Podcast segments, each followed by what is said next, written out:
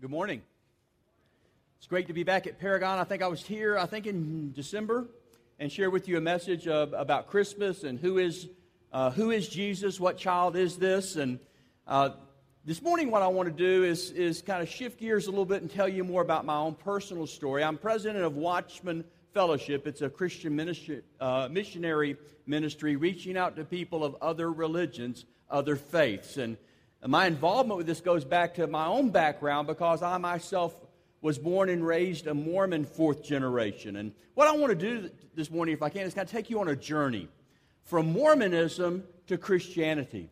Let me just get a feel. How many of you know a Latter day Saint? You know a Mormon. You could tell me that, oh, that's everybody just about.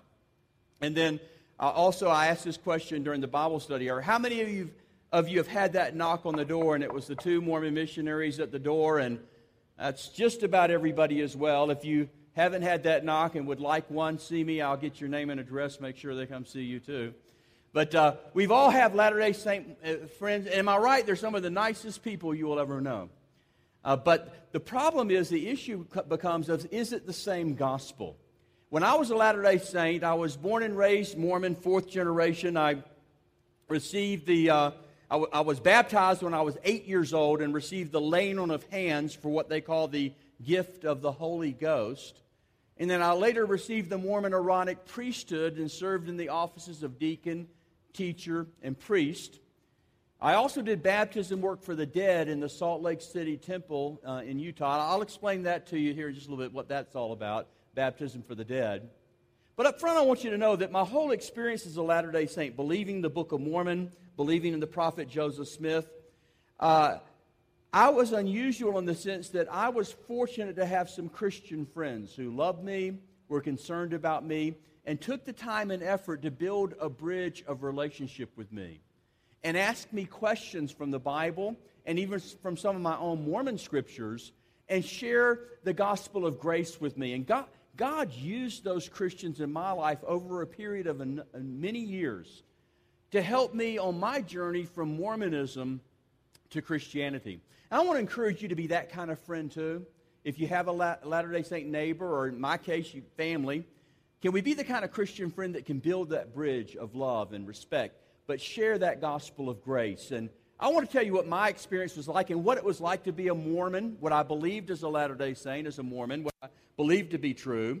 And to help me out with this, I have a chart for you, a, a map. If you look inside your program or your bulletin, there's a, a, map or a chart, and it's kind of a fill in the blank. You, you have that? You know what I'm talking about here? Uh, it's fill in the blank chart. Now, I want you to fill in the blank. Did they tell you there's going to be a test? There will be a test. So fill in the blanks, and that's going to help you pass your test. Also, inside the chart, We've got some great resources on the subject of Jehovah's Witnesses and Mormonism and other religions. And we have a profile notebook and we have a free profile subscription from our ministry. And I won't read this to you. You can read this, and I want to encourage you to take advantage of that or go by the resource table, take a look. The uh, profile subscription's free. You can do that as well. But I want to focus on, on my story and share with you what I was taught as a Latter day Saint, what I believe to be the gospel. But before I share with you anything from the Book of Mormon or the prophet Joseph Smith, I, if I could, I'd like to start with the Bible always. And so turn in your Bibles, if you will, to Galatians chapter 1. The scripture warns about other gospels. The, all gospels are not created equally. There, are, there is a one true gospel, but every other gospel is not really a gospel at all. In Galatians chapter 1, verse 6, the Apostle Paul writes, to the Christians living in the city of Corinth, and he says to them, or in, in the area of Galatia, rather, and says to them, I'm astonished that you are so quickly deserting him who called you in the grace of Christ and are turning to a different gospel. Now, I just want you to notice in, in verse 6 that initially they were following after what Paul calls the grace gospel. Grace means unmerited kindness, it's a gift the, the gospel he's talking about is that although we are all sinners, all of us, you and me, we've all broken God's law. The truth of the matter is, heaven's perfect and you're not.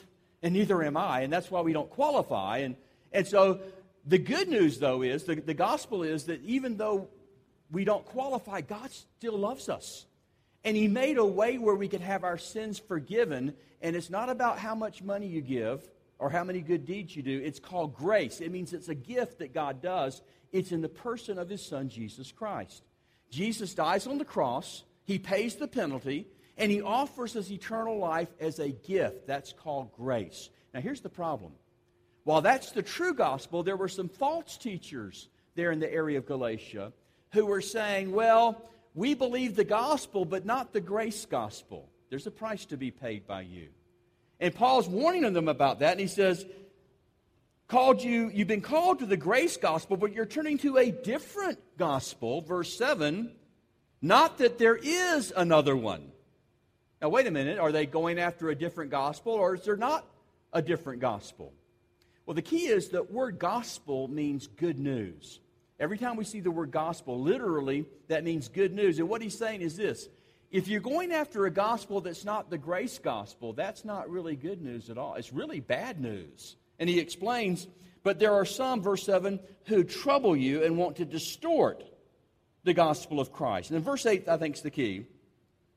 But even if we or an angel from heaven, could you imagine that? What if the Apostle Paul was to come, or the other apostles, or he says, even if an angel, let's say, was to come down into the room uh, this morning, and that angel was to present to us a gospel that's not the grace gospel. What, what does it say? Keep reading. Uh, should preach to you a gospel contrary to the, to the one we preached, let him be accursed. So here's what the scriptures, in, how in, the scriptures inform us this morning. There's only one true good news gospel, and that's that free gift of grace where Jesus pays it all. Any other good news gospel is really bad news because it's not leading you after salvation, it's leading you after destruction. So, what I want to do this morning, I want to talk about the Mormon gospel a little bit. What I was taught as a Latter day Saint, what I believed as a Mormon. And I want to contrast this with the gospel of the Bible, what the Bible calls the grace gospel. Now, the Mormon gospel, if you look on your chart at the top, we would call it, as Mormons, the law of eternal progression. That's kind of the name of the Mormon gospel. Or the other thing we would call it more often, we would call it the restored gospel. Now, that's very important. The reason Mormons call their gospel the restored gospel, they believe that Joseph Smith, the Mormon founder, restored the gospel in the year 1830. Here's how the story goes Joseph Smith claimed that back when he was only 14 years old, now he, he tells this story as an adult, but he says, You know, back when I was only 14 years old, let me tell you what happened. I didn't know which kind of church I should join.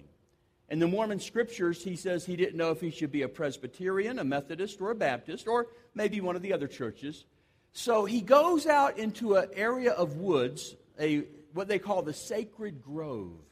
And Joseph Smith knelt down in that sacred grove, 14 years old, and he prayed and asked God, should I, what denomination, what church should I join?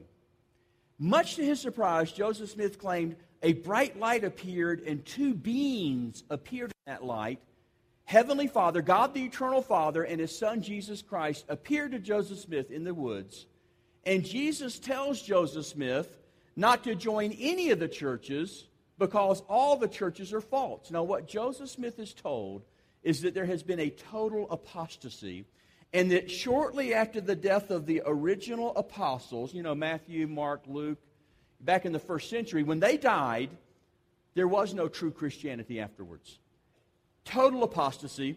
The Christian churches you see are all false churches. Their gospels are wrong. They're, they preach for the commandments of God, the doctrine of men. So Joseph Smith was tasked to restore the gospel that had not existed for some 1,400 years. Now, that's why we would call it, you understand now, we would say ours is the restored gospel. Now, when you restore some, anything, when you restore something, it's supposed to be like the original. That's what restoration means, right? What is restoration?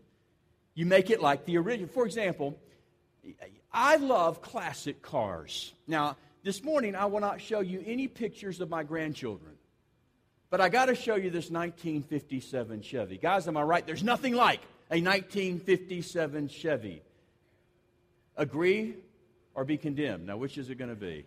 Nothing like a 57 Chevy. So let's say, as an act of love, I want to take this beat up 1957 Chevy, I want to completely restore it. So I am going to spare no expense. I'm going to take a small fortune in a three year project, and I want to meticulously, everything the upholstery, the headliner, blueprint the engine, every lug nut, I wanted to be primo factory like it rolled off the showroom floor. So finally, three years and a mountain of money later, I'm finished. So I throw a big party at my house. I invite you over and show you, take you into my backyard and show you my completely restored 1957 Chevy. And you say, James, we, we're going to have to talk. That's not a 57 Chevy.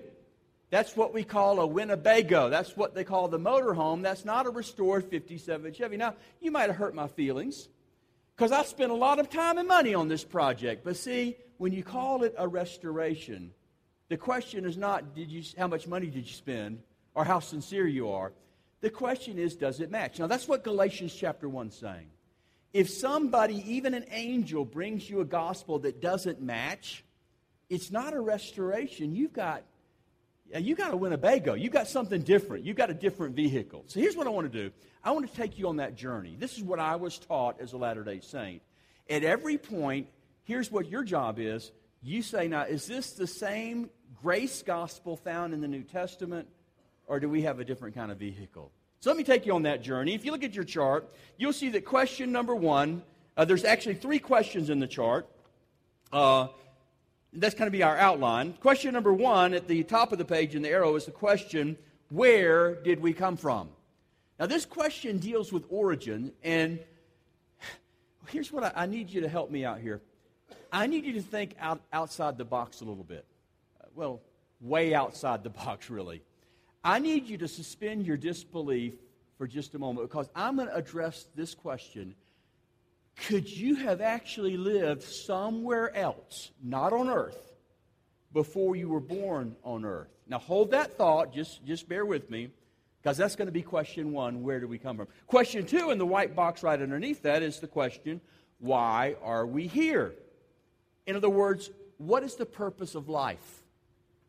You may have asked yourself that this morning. What's the, what are we here for? What's the purpose of life? Or what does God require of us? Or you can ask the question the same way the Bible does What must I do to be saved? That's question two. Question three at the bottom of the page in the yellow box Where are we going? What's going to happen to us after we leave this life? Now, here's our outline. I want to give you the Mormon answer to the three questions. This is what I was taught. This is our gospel when I was Latter day Saint. What's question one? Where did we come from? Now, if you look at your chart, you'll see question one is in an arrow. Now, that's a big hint. I'm trying to help you everywhere I can here. It's pointing to the answer. The arrow's pointing to the answer to the question. The Mormons say that far away in a distant part of the universe, there's a giant star, and the name of that star is called Kolob. Now, if you're filling in the blanks, that's the first question. The star is called Kolob. I was told that it's a thousand times larger than our sun. This is talked about in the Mormon scriptures. The Mormons have four scriptures the Bible, they use King James Bible. The Book of Mormon, I talked about that in the first hour. That's recorded if some of you want to hear about that. Another scripture called the Doctrine and Covenants, but the fourth scripture is called the Pearl of Great Price. And in that scripture, there's a book called the Book of Abraham that talks about the star Kolob. Very important star because that star is nearest where our Heavenly Father lives. God lives near the star Kolob, and that star is a thousand times larger than our sun. And God's name, I was told, is Elohim. Elohim is the name of our Heavenly Father. God, our Heavenly Father, lives near the star Kolob. His name is Elohim. Now, we have it pictured here for you as living on a planet near the star Kolob in a place they may call the first estate, or the other name for it is the pre existence. The pre existence. God lives the pre existence near the star Kolob, Elohim, our Heavenly Father, and God lives there along with Heavenly Mother. Now, I was taught as a Mormon that God is actually married. So in Mormonism, you have Heavenly Father, but you also have His wife, Heavenly Mother. Now, some of you are looking at me with Wish, I wish you could stand up here and look at your. I know you're thinking, you're thinking, now wait a minute, James, where does this come from? Because in the Bible, God is not married. Well, technically, in the Bible, God doesn't even have a girlfriend. So, where, where in the world is this coming from? Again, one of, the, one of the problems, I think, when it comes to Mormonism, I was taught as a Mormon that the Bible, while it is one of the four scriptures, the Bible, I was told, has not been translated correctly. Therefore, I was to put my faith in the other scriptures and in living apostles and prophets. They have living apostles and prophets on the earth right now who can give all kinds of important information that's not in the Bible. So put yourself in my shoes. I'm thinking this is a great advantage. Now, you've got a Bible, that's good, but that's so limited. We have living apostles in Salt Lake City who can pick up the phone and tell you God's word for today. Prophets of God living in Utah that can tell us what we need to know. Now, here's the danger. Once you begin to challenge or question or doubt the Word of God, the Bible, you believe it's not right, it's got errors in it, and you start looking to other scriptures or latter day revelations or prophets, or let me tell you, you are very vulnerable at that point. It's easy to believe anything once you doubt the Bible and look to other authoritative sources for thus saith the Lord. So I naturally believed what my prophets told me. I believed that God was married. We have him in the hymn book at the Mormon Church, we have songs about our heavenly mother. And God and his wife, I was told, have babies, spirit children. That's the next in your outline. Just like human parents have, you know, they procreate and have children. Heavenly Father and his wife have children, spirit children. These are literal offspring, these eternal parents. Um, and God has a lot of children. You know, He doesn't have millions, He actually has billions. Now, we're kind of right now hitting at the very heart, striking at the very heart of question number one, which is what was question one? Where did we come from? I was taught as a Mormon that everybody at, church today, everybody who's alive on the earth today, or whoever was born in the past, or whoever will be born in the future, where did we come from? Before we were born, we used to live with our heavenly parents on the planet near the star Kolob in the pre existence and we are those spirit children. We look a lot like we looked then, a lot like we look today, except for one important difference. We didn't have physical bodies, we only had spirit bodies. Nevertheless, we were still the same people we are now. We lived there. We looked a lot like we do now. If I was still a Mormon, I might ask it to you this way. You, you can raise your hand. How many of you, you meet somebody for the first time, and, and it, it's uncanny it's like as soon as you met them, it's like you had known them your entire life. Right? You've had that, right? Well, see, I would have said you probably knew that person here on the planet near the star Kolob. Okay, you're not convinced, but you can see how some of this might sound convincing, or you might even say this Is that possible or plausible or maybe a deja vu? Maybe it's. But see, those are all the wrong questions. Remember Galatians chapter 1. The question this morning is not, is that possible or plausible? The question is, is that biblical? Is this the same gospel we found in the New Testament, or do we in fact have a different gospel of some type? Now, I was taught that it was determined we would need a Savior. Okay? So actually, we had two candidates to be Savior. Two of our older brothers both stepped forward to offer to be the new Savior of, of the earth. Jesus stepped forward, our elder brother Jesus. He said, I will be the Savior. But so did another brother, his brother named Lucifer, steps forward. He offers to be our Savior. Jesus is chosen to be the Savior over Lucifer. But I was taught as a Mormon that Jesus and Lucifer are brothers along with the rest of us. So that basically summarizes and wraps up question number one where do we come from? And takes us uh, right really to question number two. And question number two is why are we here? Well, if you look on your chart, we're in the bottom left hand corner. We're here on earth, which is also known as the second estate. Now, remember, the first estate is the pre existence, but we're on the second estate, which is earth. And by the way, one year our, our uh, artist, graphic artist, uh, she put a little X by the earth. We published this in one of our pub magazines. She put an X on the earth and put, You are here. You ever get lost at the mall? I know I've already lost some of you. You are on earth, okay, which is also known as what? The second estate. But why are you here? Now, that's, that's a more important question than it first appears, because according to Mormonism, we were already in the presence of God. Why would we ever want to leave the presence of God? Here's what I was told we were all given a choice.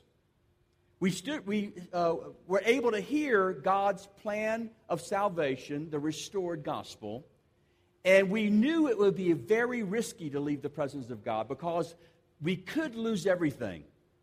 But the upside, the potential upside, was so infinite, it was worth the risk. And so all of us, our hearts leapt within, our, within us for joy, and we all said, Yes, that's why we're here, but why are we here? Now, I could probably give you a couple of dozen very important reasons that we're here.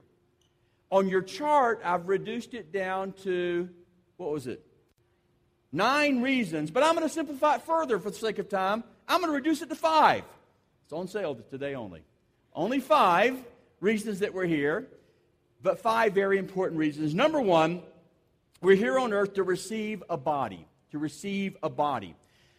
This is the law of eternal progression, and you cannot progress without receiving a body. It's very important. You can't have a body in the presence of God you have to come to the second estate, gain a physical body. Now, let's get a kind of feel for us today at Paragon. How many of you believe you may have already accomplished step one? Raise your hand. If you think you. It's only about half of you. I, I don't know if I can work with you or not. It should be all of us. I'm going to go ahead and give you credit. You can check off. You did number one. You gained a body, got a body. Number two, you must have faith in Christ. Now, here's something we would certainly totally agree with our Latter day Saint neighbors and friends. We believe the Bible teaches that the, essence, of the gospel is to have faith in Christ. But let me stop for just a moment. When I say faith in Christ, you do have to make sure it's the correct Christ. For example, I did a debate a couple of years ago with the head of the Islam, the Muslim Legal Defense Fund of America. Two hour debate Islam versus Christianity. Did you know the Muslims believe in Jesus and he's actually in the Quran? Would you say a Muslim's a Christian? They believe in Jesus. Here's the problem. For the Muslim, they do not believe Jesus died on the cross or rose again, and they, they believe he's not the Son of God. Well, see, that's too different to be the real Jesus. That's, not, that's the wrong Jesus. So let's shift forward here. What about, what about uh, Mormonism? I did a two hour debate just last year, one of the DVDs we have available. I did a two hour debate with Elder Joseph Evans, the head of the Mormon Church Seminary program. For two hours, we go head to head, Christianity and Mormonism, on the question is Mormonism Christian? And you'll hear Elder Evans, if you watch that debate, he will say, We believe in Jesus. The name of our church, he says, is the Church of Jesus Christ of Latter day Saints. And they do have some facts right. But when it comes to the essentials of who Jesus is, it's not the traditional Christ of the Bible. It really is a different Jesus. I was taught that Jesus is not the eternal God made flesh. He's one, he's not the only begotten Son of God. Remember, there's billions of begotten sons and daughters. I was taught when Christ came to this earth, the Mormon church, uh, the uh, Mormon leaders, Brigham Young, the Mormon prophet, said that Jesus was not begotten of the Holy Spirit. I, w- I was taught as a Latter day Saint that when Jesus himself, the early Mormon apostles, taught that he was married, that Jesus married, for example, Mary, her sister Martha, and Mary Magdalene were three of the wives of Jesus. I was taught that his atonement did not take place on the cross, which is why you never see a cross on any Mormon building. His atonement was at Gethsemane in the garden, not at Calvary on the cross. I was taught that Jesus um, that, that Jesus, after his death on the cross and resurrection, the Book of Mormon teaches that Jesus actually comes to America to preach the gospel, his gospel, to the Indians, to the, to the Native Americans, who are actually Jewish, according to the Book of Mormon. I, I can't even get into that. And if you want to listen to the first hour, I talked about this in the first hour Jewish Indians let me just say this it's not the same Jesus I believe in today. Today, I believe in the traditional Christ. When I was a Mormon, I did not believe in the traditional Christ. But I don't want you to take my word for it. Let me take you to the top Mormon himself, the prophet, seer, revelator, president of the Mormon church, died just recently. He died maybe about seven or eight years ago.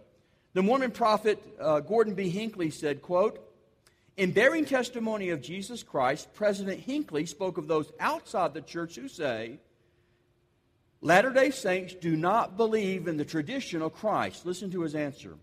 No, I don't.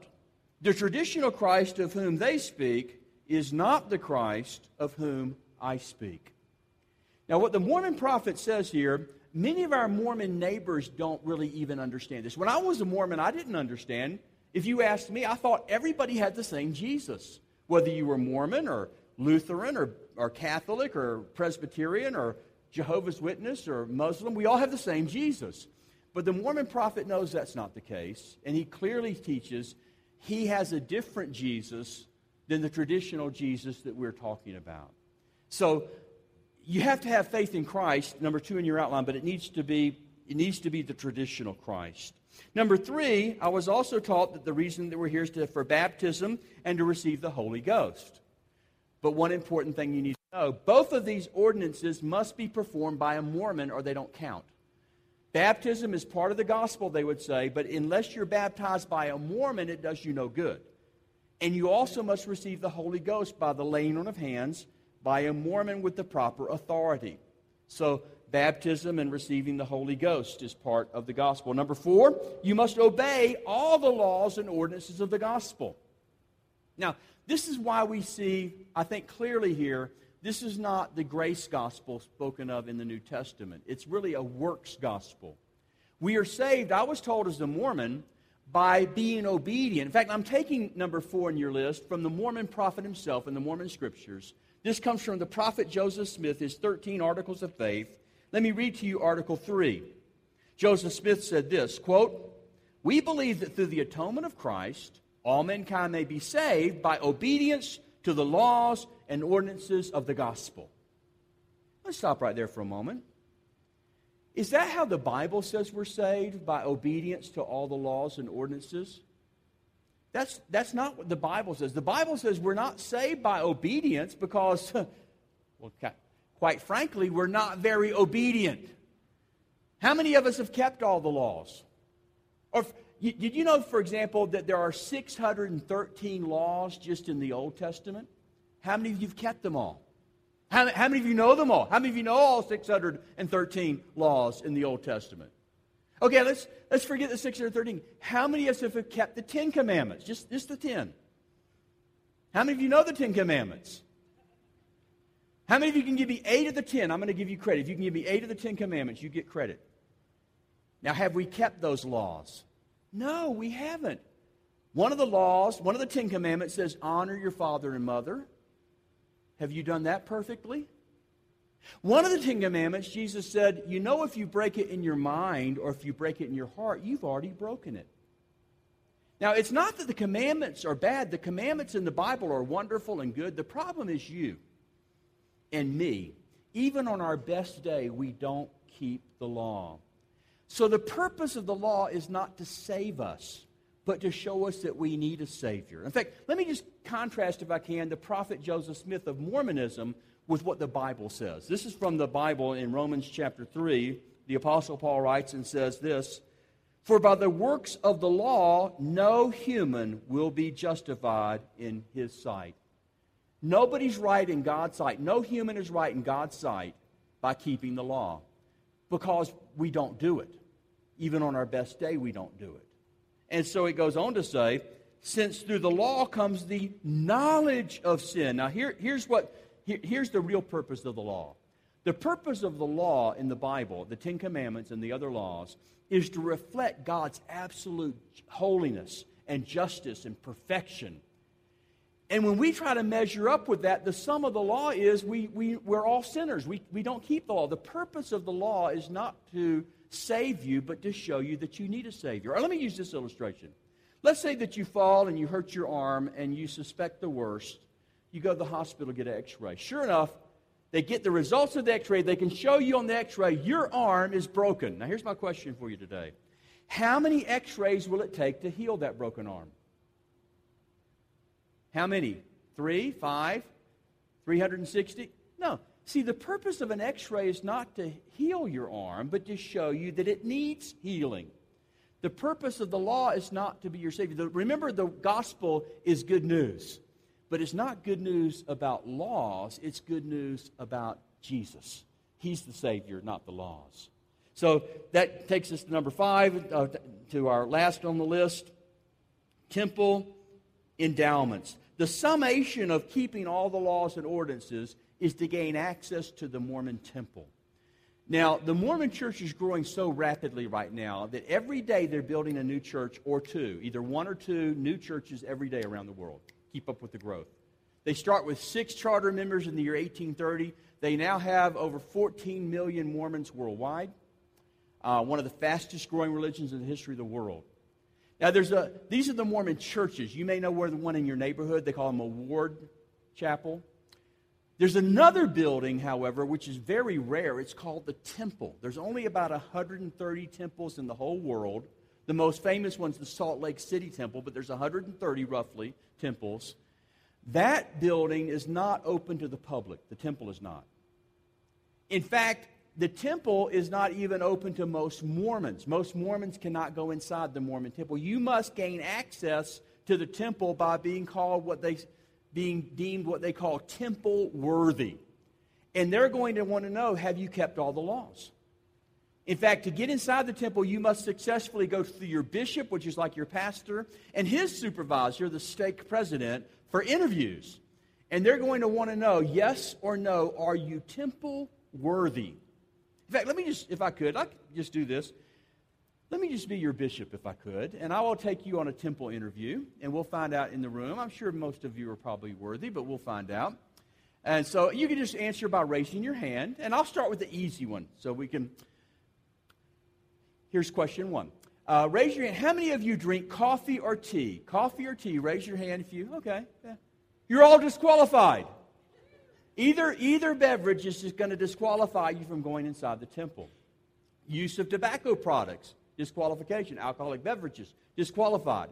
They're going to want to know, going to, want to know if you have any anti Mormon literature in your home or office, disqualified. Do you have associations with or sympathies for apostates or apostate organizations, disqualified. But here's a question they're always going to ask, and I'm, I'm not going to ask you to raise your hands, but they're going to ask you. Here's the question Are you or are you not a full tithe payer? Have you given 10% of your income to the Church of Jesus Christ of Latter day Saints. If you answer no during your interview, you get the second question Would you like to make a settlement at this time? If you answer no to that question, you are deemed ineligible, not temple worthy to go inside the temple, which we're going to see in a moment. This affects where you spend your entire eternity. So, how much money you give. Now, I don't, I don't want you to misunderstand me. Uh, I'm a member of Fielder Church back in, in Texas, and I believe in supporting my church financially. I hope all of you who are part of Paragon, the family here, the church, that you support fully what God is doing financially through the local church. That's God's plan. But if any of you put an offering in the offering box over there thinking that helps make you worthy, you ought to call the church Monday, ask for a refund, because the money you give doesn't make you worthy. It's what Jesus did that makes you worthy, not, not how much money you give or the good deeds. But see, this is a works gospel, not a grace gospel. If you do get access to the temple, you get a card called a temple recommend, valid for 24 months. And uh, they can remove it, this barcoded, so they can tell if, if you're still active or not. But they scan that card, you get access, and there are many important things that can only happen in a temple. I'm not going to go into detail this morning. I know we probably, good chance we have some Latter day Saint guests with us, and I don't want to be offensive. And I know when I was a Mormon, I would have been offended. I don't want to offend you, so I'm not going to give the detail of what happens. Let me just say this much certain ordinances can only take place in a temple and nowhere else on earth. One of them is baptism for the dead, which I'll explain in a moment. But another very important ordinance is marriage for all eternity. If you're married outside the temple as a Mormon, your marriage is like any other Gentile, any other non Mormon. Your marriage is till death do you part. How many of you got married? You remember the minister saying, till death do you part. Remember that? If I could tell you a way you could be married not till death, but for all eternity, how many of you would be interested in that? Okay. Well, you probably didn't understand the question. What I meant to say, let's skip that question. Let me say it this way.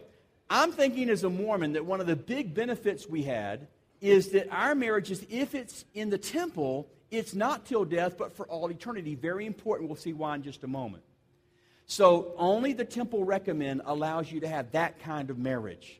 And it takes us now to our final question this morning where are we going? If you look at the chart in the middle bottom, after death, I was told as a Mormon that everybody goes to one of two places it's not heaven and it's not hell. You either go to paradise or you end up in spirit prison.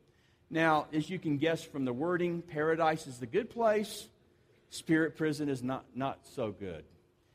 However, I was told only worthy Latter day Saints go to paradise, everyone else goes to spirit prison. However, there's a silver lining.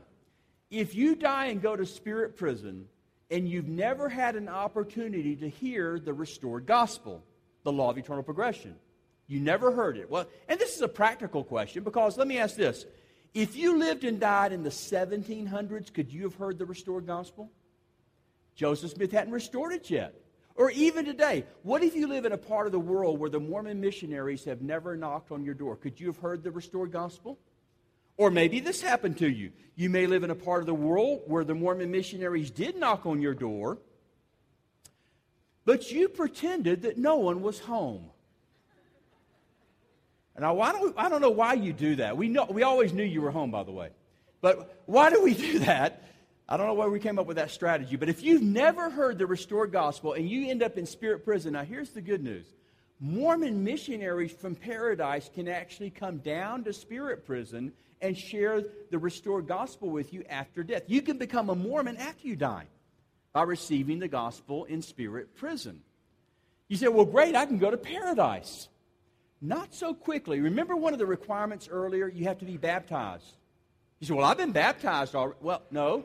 A Baptist baptism or a Catholic baptism, any other baptism won't count. It has to be by a Mormon. Well, how are you going to get baptized if you're already dead? This is where baptism for the dead comes in. Mormons have the world's largest genealogical library, family history library. In Utah, the names of literally millions of dead people and they go through baptism for the dead. This is what I did in the Salt Lake City temple. I was taken into a room, beautiful room, and in the center of the room, there's this gold baptismal font with 12 golden oxen. I still remember walking down into the waters of baptism to be baptized, but not to be baptized for me. I had already been baptized in the Mormon church. This is a temple baptism for the dead. I was being baptized by proxy for a, and on behalf of a dead man whose name is Frederick Jones. I went down to the waters of his baptism. I come out, and I'm thinking, had Frederick Jones received the Mormon gospel in spirit prison, he then could go up to paradise. Why? Because James Walker had just uh, performed baptism for the dead for him. Now, not only do they, do they do baptism for the dead in the temples, they also do marriage for the dead, where living Mormon couples take on the name of dead people, dead couples, to go through this, what they call the sealing and anointing uh, for the marriage for all eternity for and on behalf of dead people. In fact, about 90% of what happens in the Mormon temple are works for dead people. This is what's happening in the Mormon temple. It's not a worship service like you would think of at the Mormon church or another church. So you can help a dead person then go up to paradise or get there yourself. But even if you make it to paradise, it's not over with. Because eventually there's going to be a final judgment. And virtually everyone is going to go to one of three different heavens.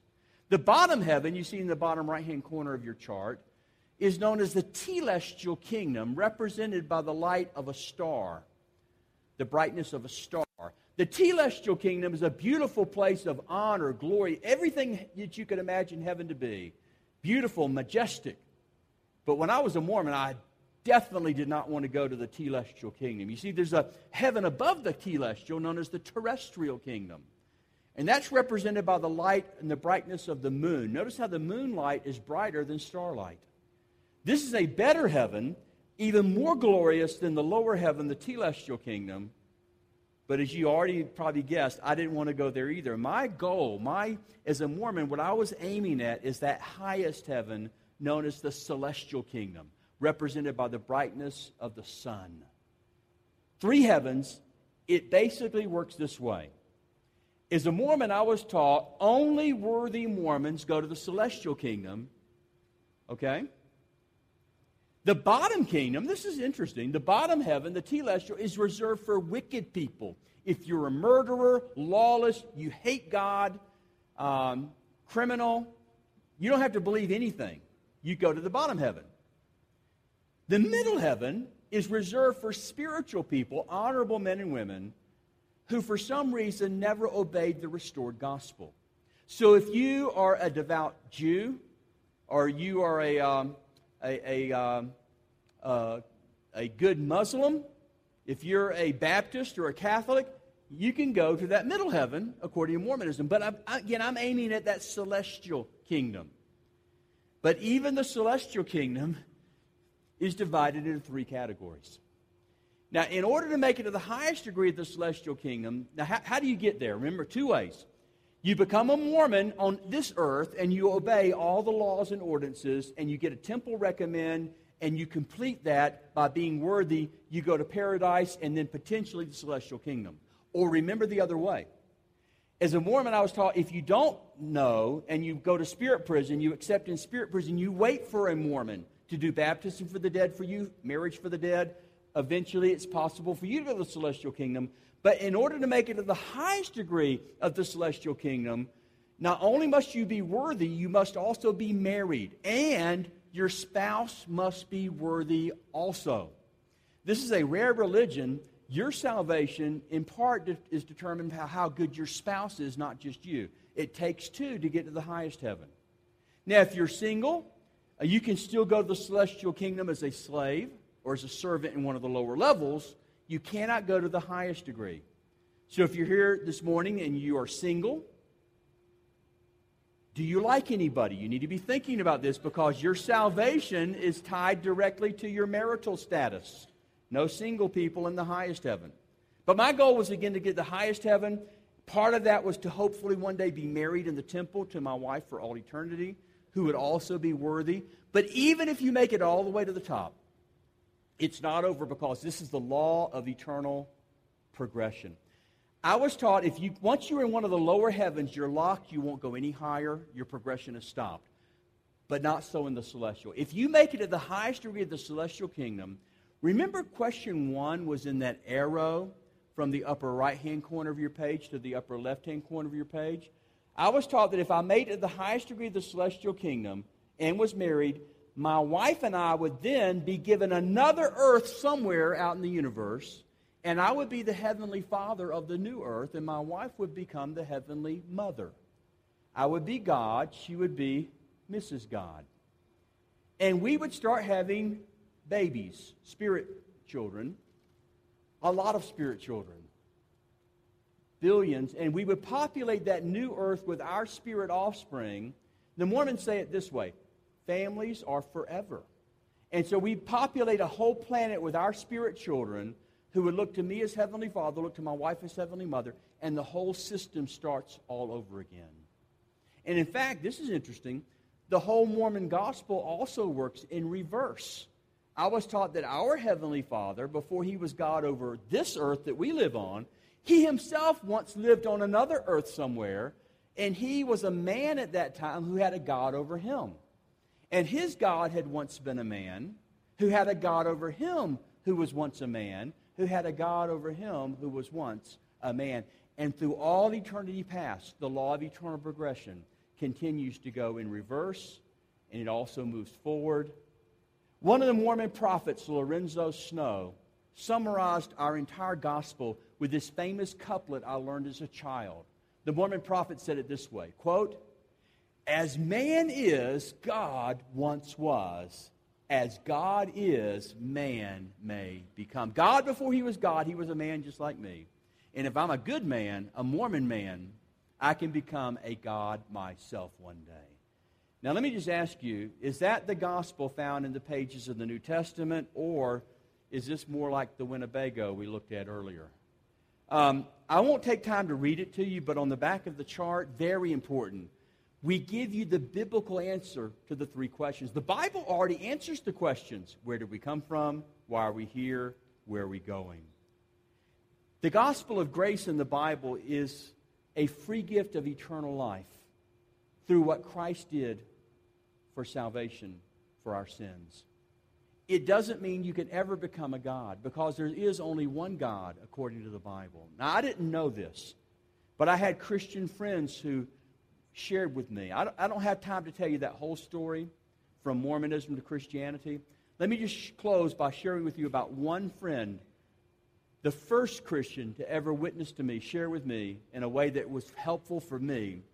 And it was actually back in seventh grade. Now, in seventh grade, in, in middle school, I had a friend named Tommy, Tom.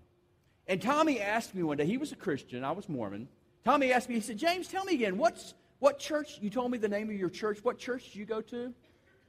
I said, Well, Tommy, I'm a member of the Church of Jesus Christ of Latter day Saints.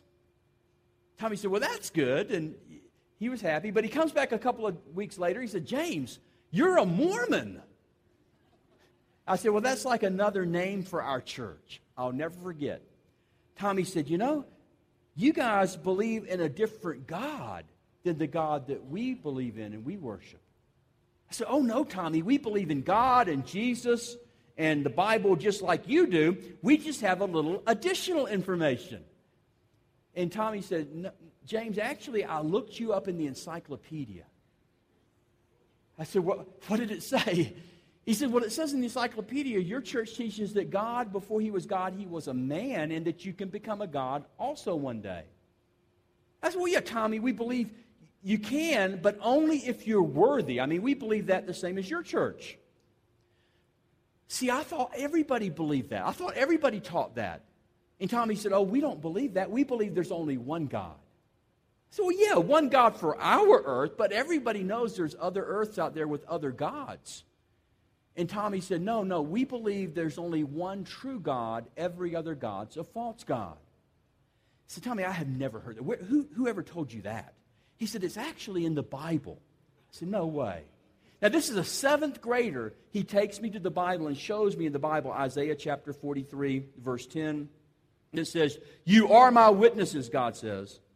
I am He. Before me, no God was formed, nor shall there be any after me. And Tom says, You know, James, if there's no God before and before God, how could God have ever been a man? And if there can no God be formed after God, how can you become a God yourself one day?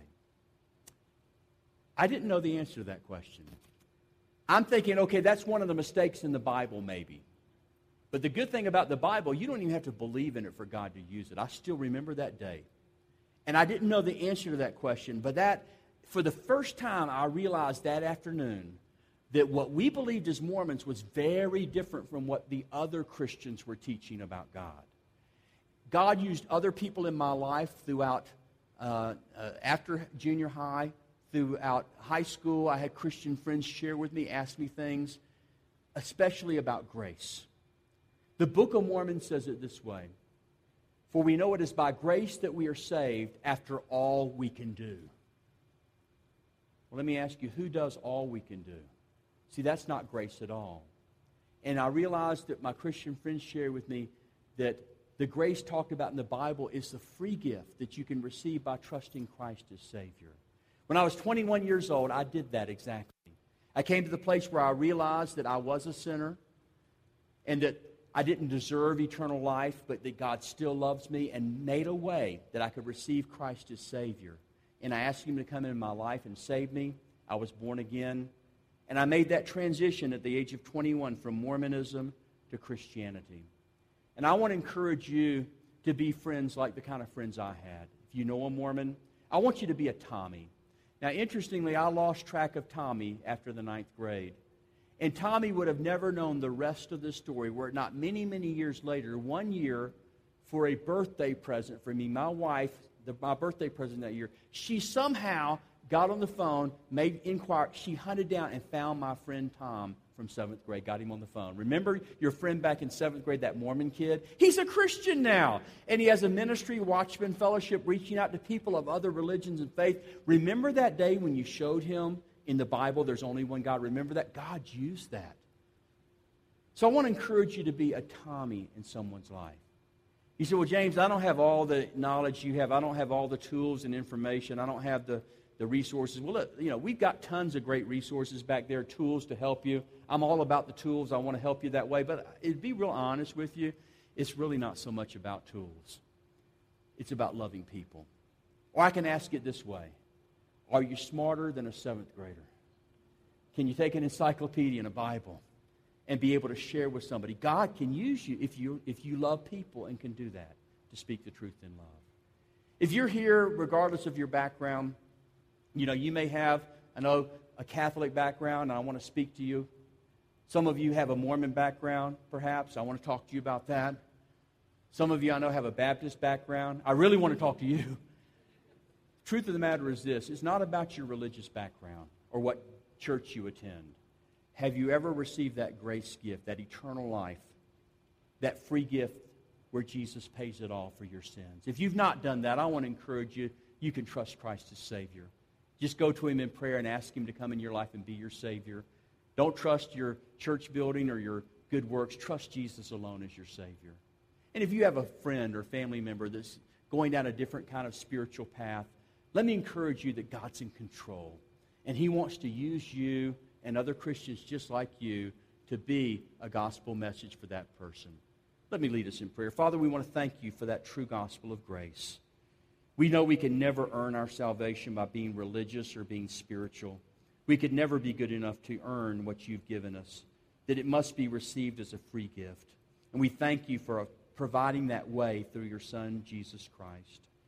Now, we want to lift up to you our neighbors or friends some of us have Mormon family, Mormon friends. Others have friends who are atheists or perhaps another faith, another religion, maybe Jehovah's Witness, maybe Scientologists, but they're going down a different path.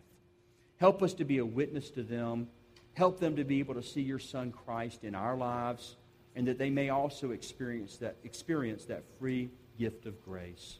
Go with us now this day and help us to earnestly contend for the faith while speaking the truth in love. We ask this in Jesus' name.